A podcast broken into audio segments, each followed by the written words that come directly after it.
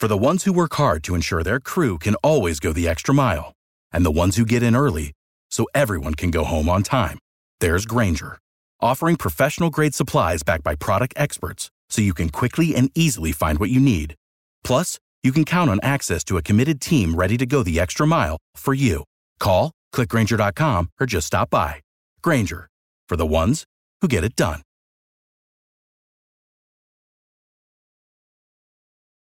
At 6:54, it's a wet, sloppy mess of a Friday morning rush hour as we've got some pretty heavy bands of rain sweeping through the metro area. We'll update weather and traffic just ahead. It's our top story, but one of the other ones that has a lot of attention is what's flying overhead of Montana and the Northwest. China is urging the U.S. to remain cool-headed as it investigates claims about a spy balloon flying over parts of our country.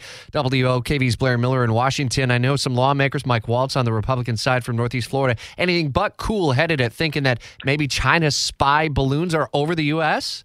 Yeah, Rich, this is a big talker here in D.C. and really unfolded yesterday afternoon. Continues to be a talker here today. U.S. officials say they're keeping a close watch over the Pentagon.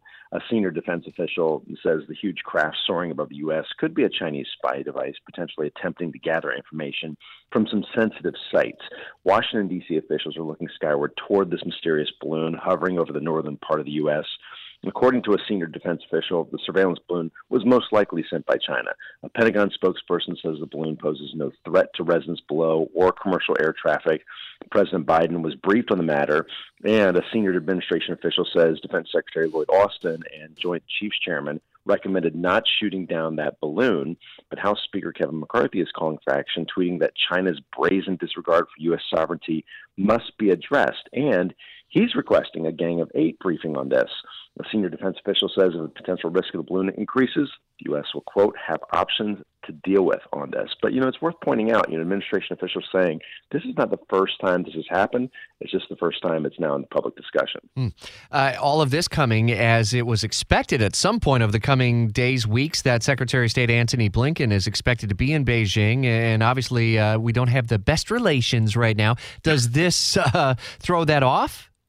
Yeah, the, the timing is pretty uh, pretty wild here because that meeting is supposed to take place next week. As of now, it sounds like that's still on the schedule, but certainly it's not clear, you know, what the secretary will do about this. If this will be part of the discussions um, here next week, but it certainly is interesting with the timing on this. The Chinese say they're looking into this right now, uh, so I'll have to see how this unfolds here today. You know, there was concern about, you know, I mentioned, you know, they were considering to maybe shoot it down, um, but the concern with that was what would happen to the debris and would that mm. land, where would that land? And so there was concern with that. Well, how big of a balloon are we talking here? That's a very good question. I'm not sure how big it is, but uh, again, administration officials say they've seen this before, but it's at such higher elevations that they believe that you know any of the spy satellites can gather the same data. Hmm.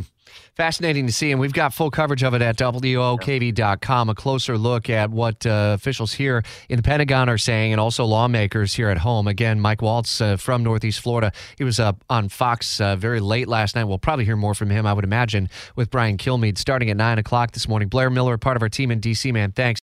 Without the ones like you, who work tirelessly to keep things running, everything would suddenly stop. Hospitals, factories, schools, and power plants, they all depend on you. No matter the weather, emergency, or time of day, you're the ones who get it done. At Grainger, we're here for you with professional grade industrial supplies. Count on real time product availability and fast delivery. Call clickgrainger.com or just stop by. Grainger for the ones who get it done.